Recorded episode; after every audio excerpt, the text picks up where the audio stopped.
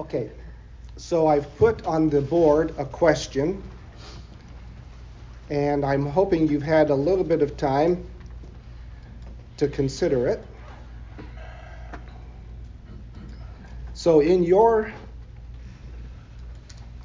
conversion experience, was allegiance, uh, did it play a role as you came to faith in Christ?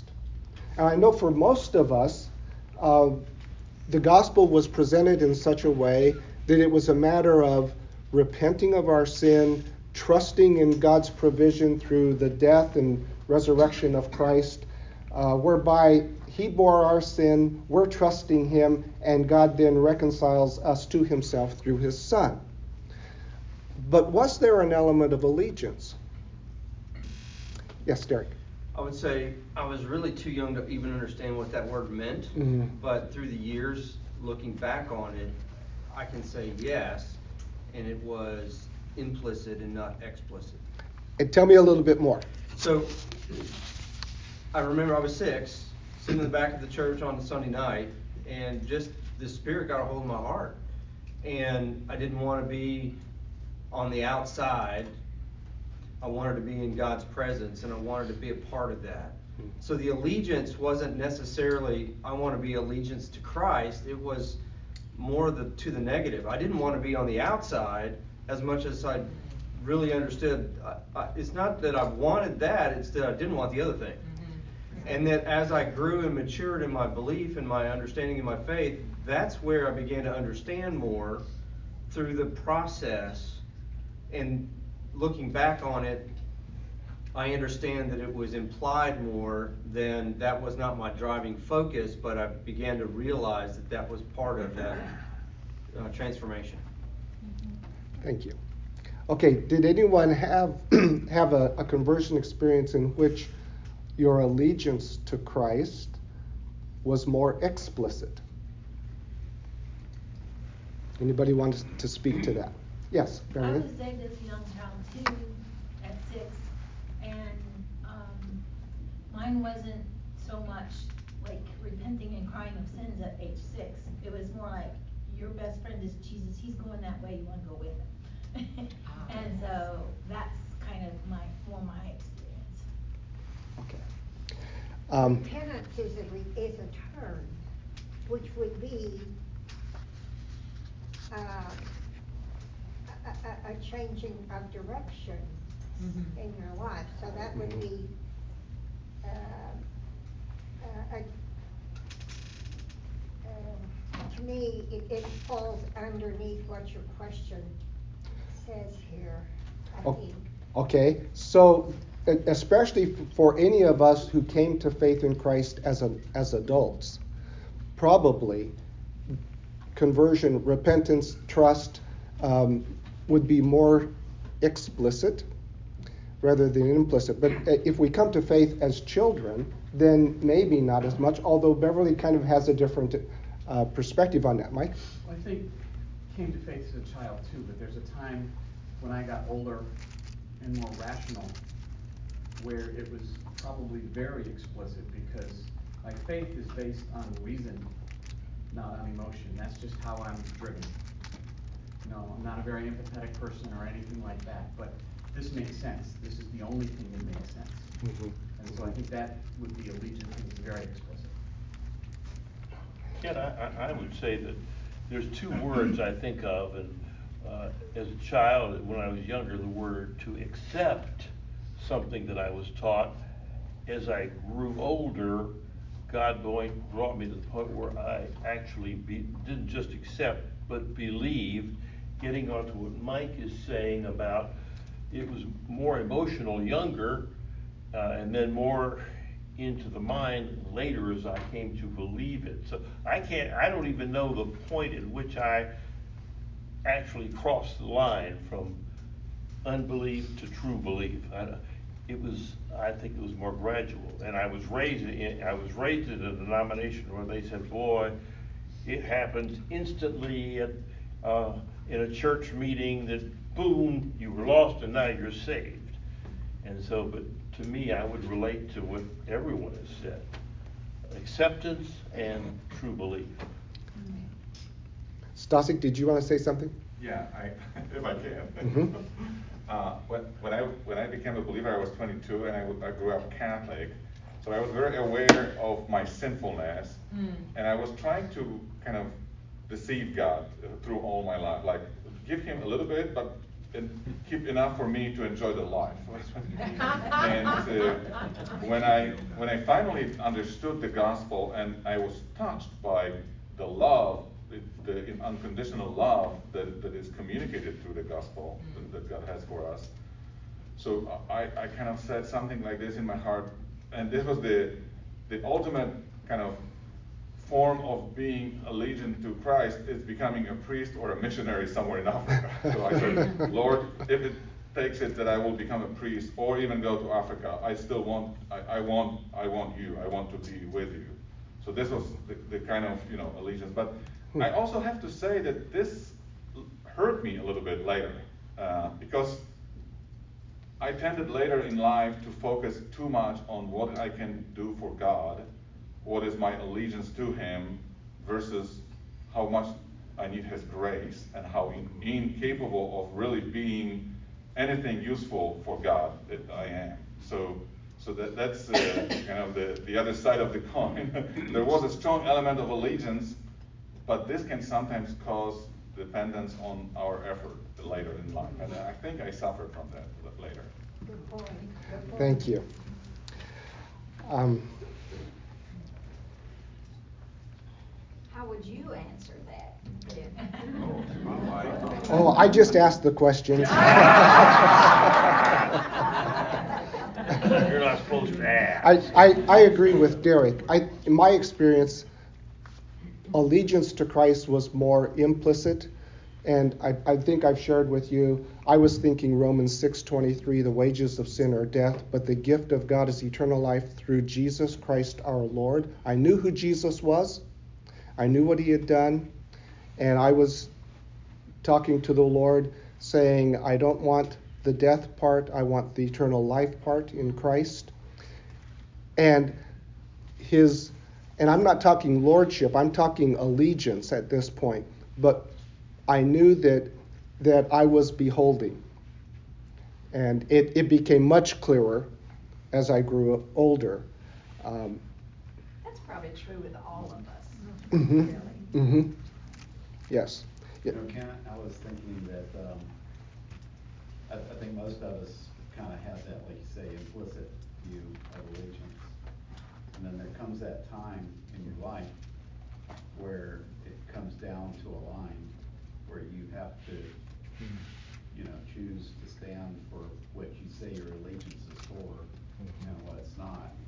And I was thinking about Peter and, you know, as far as, as, as far as his mind, his mind, he had that allegiance. But when it came down to it, he realized that he was weak. And of course, he didn't, it, it changed him, knowing that. But you- we may not always pass the first test either. Mm-hmm. But that's, the, there's always a difference between, until you're tested,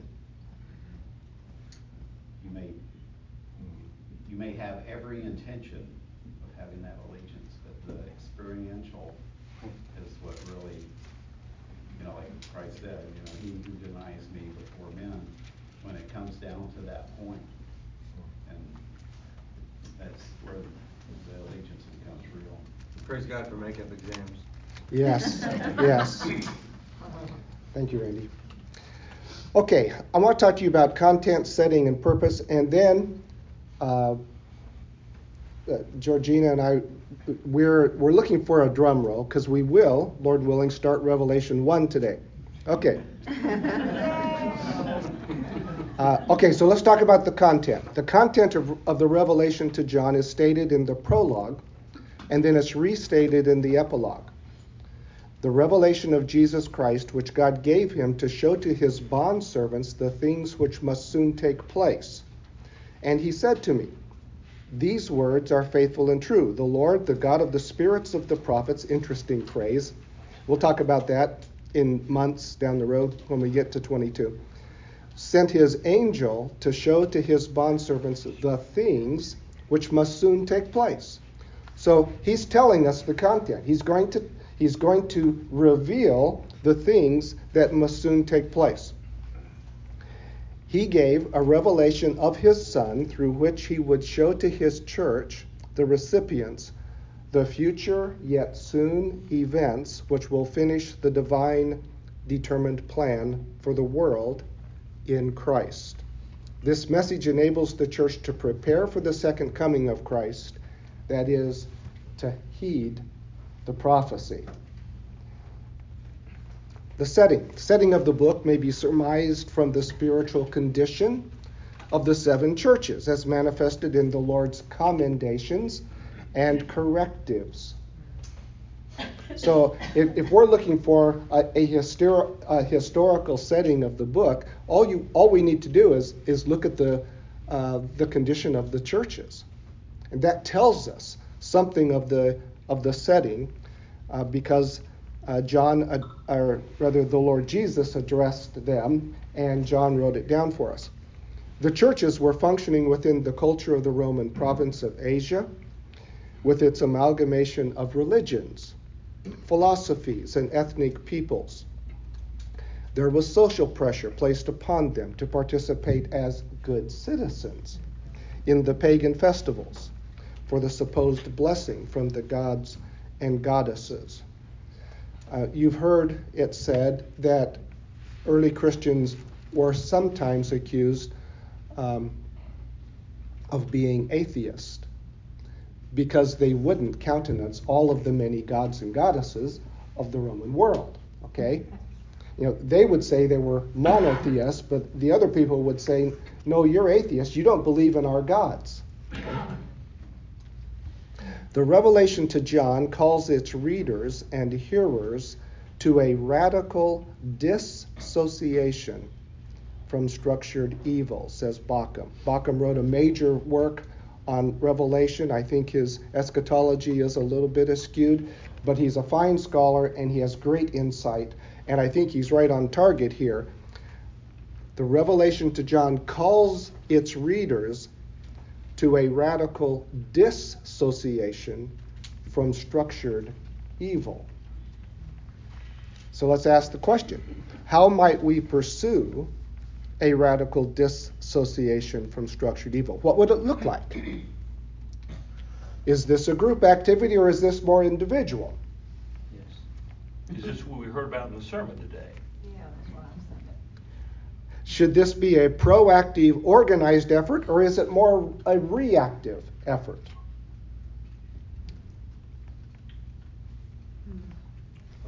What do you think?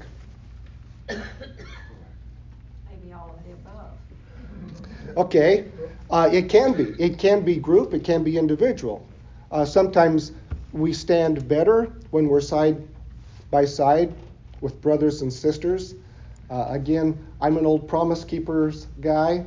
Um, back to back, shoulder to shoulder, standing together. Uh, you bet, you bet, brothers in Christ, holding each other up. begins individual. It has to be individual, doesn't it? Uh, we have to uh, we have to stand on our mountain. Yeah. I think it shows great fortitude and it encourages others to do the same thing. It, like you said, you brought hand to hand, brother to brother. But when we see when you when you stand up and you say, "I belong to the Lord," other people will say, will. I belong to the Lord. Yes. I belong to the Lord. Yes. And then you have a, a, an outcry of people saying, I belong to the Lord. Yes.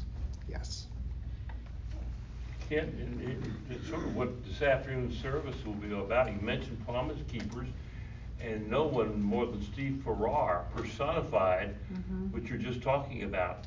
Men standing together, and then in the latter half of his ministry, you know, standing on the promises, on the the uh, providence of God.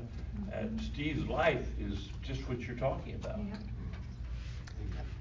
Amen.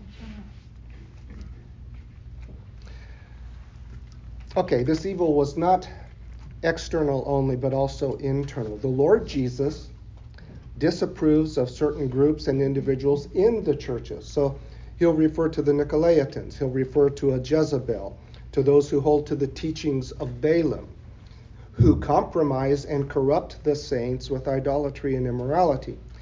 These matters will not be unlike the forced corruption of the people of the world under the Antichrist with his false prophet and the great harlot. So, looking at the condition of the churches, the Lord Jesus addresses those conditions and he tries to get the, the churches back into a disassociation from evil, into a sanctified fellowship with himself and with God the Father. And when people do that, they're ready for the tribulation, okay? They're ready. Well, they're ready for the return of Christ and, and for service to Christ. Okay, the content of the revelation to John concerns the things which must soon take place the imminent end of the world events enacted by men, the devil, and God. The setting of the revelation to John was the active presence of pagan corruption, both within and outside the church. The purpose was to protect and preserve the church from these idolatrous philosophies and practices and to prepare it to be steadfast in the present time and in the coming days of the Great Tribulation. In other words, the believers, uh, the contemporary believers with John, according to the dating that I'm following, at the end of the first century, they were to be prepared to stand for Christ in their day. But given the fact that this revelation uh, endured and survived and could go on and, and be kept uh, for a future generation. Lord willing, people in the tribulation will have the revelation to bolster them and uh, to solidify their faith in Christ and say, okay, now we know what's going on. This revelation about Jesus Christ is God's final disclosure given to the church about its Savior, the Lord and Judge of the world. Okay, so let me give you just a simple outline of the first chapter. John introduces the divine revelation about Christ to the churches.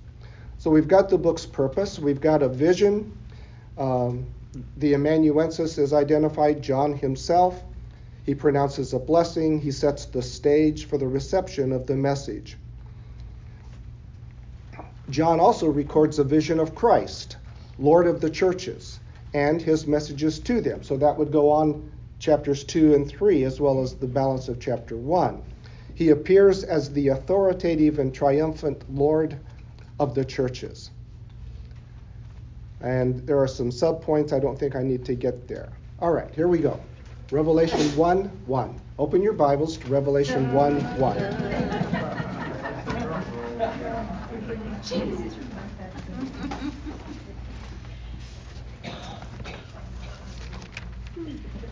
So now we're finished with the introduction? yes, yes.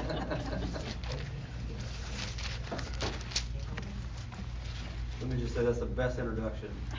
It, long enough. Was it long enough? It was yeah. wonderful. Yes. Okay. Necessary. Now, notice the first five words the revelation of Jesus Christ. No other book in the Bible starts this way. Now, we have Gospels. And if, if you want to leave your finger in Revelation and turn to Mark 1, notice how Mark starts his Gospel. The beginning of the Gospel of Jesus Christ, the Son of God. Mark is the only gospel writer that identifies his writing as a gospel. Okay? And gospel really wasn't even a technical term when he used the, that term in the beginning of his gospel.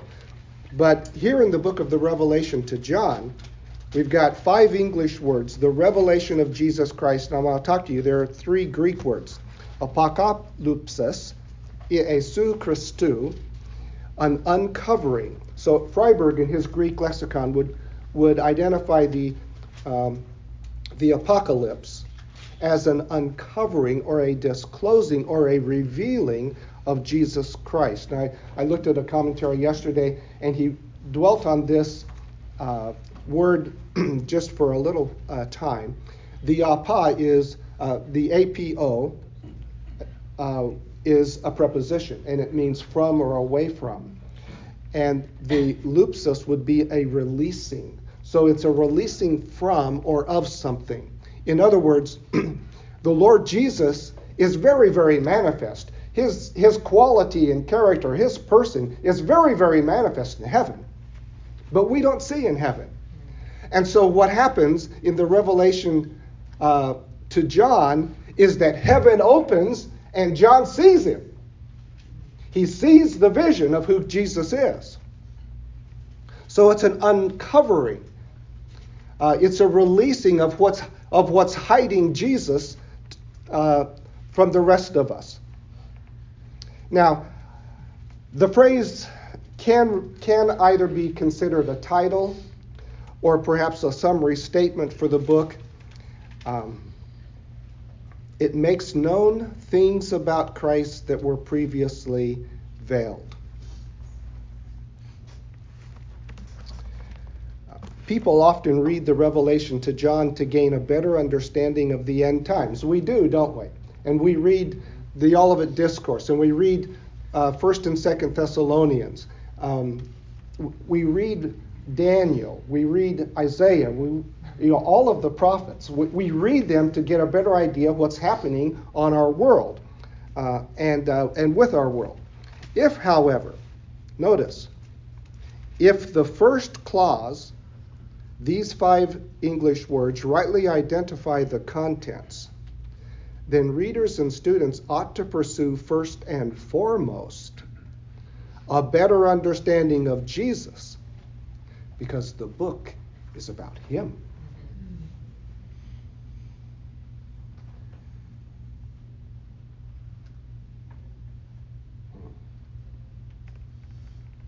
And we will see Jesus in the book of Revelation like we don't see him anywhere else in the scriptures. Glenn? The English word of can be interpreted as being that this is an uncovering of Jesus, or it could be that Jesus is uncovering something else, namely things to happen in the latter times. Mm. So, is there anything in the Greek that helps us to know whether this is the uncovering of Jesus that is, he is being revealed, or that Jesus is doing the revealing? Yes, and your question anticipates what I'm going to talk about in a few slides.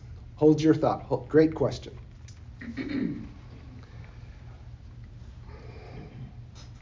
okay, now, there is no article in this opening phrase. All right, so we would call it anarthrous. Um, do we then translate it? A revelation of Jesus Christ, as if there were others, and this is not the revelation of Jesus Christ? Um, or do we supply the article and translate the revelation of Jesus Christ? Well, Dr. Wallace, who teaches at, at DTS, uh, wrote his Greek grammar beyond the basics, and it's it's very helpful in terms of having studied Greek. Now, how do we use the Greek to understand the meaning that's implied by what we see in the text. And he affirms, okay, now this will get a little bit technical, but we won't stay here too long. But he affirms that a substantive, a noun, can be indefinite. So apocalypsis, okay, that noun, this um, this apocalypse, this unveiling, um, can be indefinite or definite without the article present. Oh, really? That's interesting. That in Greek they didn't need the article for a phrase or for a noun to be particular. That's interesting. Hmm. Okay, so when the substantive is anarthrous, that is, the article is not present, the revelation, when the is not there, you can have one of three forces. Either it is indefinite, one member of a class, or it's qualitative, emphasizing the kind, the essence, the nature, the quality, or it's definite, which lays stress on the individual identity. Now, the big question is how do we know? Okay? Well, grammarians have to make a choice. And you make a choice based on context. You make a, you make a choice based on what the author is, is doing with what he's writing. Now, Wallace continues, an anarthrous noun may be definite if it is a proper noun, the object of a preposition, with an ordinal number, if a predicate nominative, if a complement in an object complement construct. I mean, he's given us a number of options here, right? Okay. If a monadic noun, one of kind. If it's an abstract, okay, abstract noun. Okay, there's our asterisk. That now we know. Okay, so apocalypsis, Iesu Christou, could be, and probably should be, the revelation of Jesus Christ. It's an uh, because apocalypsis is abstract. I hope he's not going to do this for every word. oh, now, sister. right to the heart she went. oh my. Okay, so since the phrase seems to serve as a title for the work, and revelation is an abstract noun, the phrase ought to be understood as definite. The revelation about Jesus Christ, which emphasizes its individual identity among other revelations or apocalypses. So, again, as I would see this, I, as, as we open this book, the, the Revelation to John, we are looking at the crowning revelation of the Son of God. We're looking at the, the epitome, uh, uh, disclosure of the epitome person. Uh, th- this is the best of the best. Uh, when Christ, when Christ's deity was veiled at his incarnation, we didn't know what we missed. There were evidences of it. The gospel writers, you know, they gave us many, many evidences of the glory, and, and John tells us, uh, full of grace and truth. But we didn't see all that he is because he was in flesh.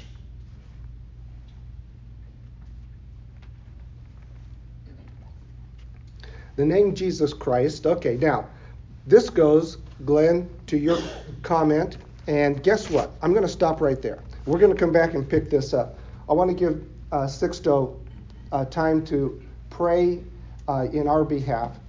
Uh, so I'm going to stop there. We're going to pick this up. Uh, we're in Revelation 1 1. Okay?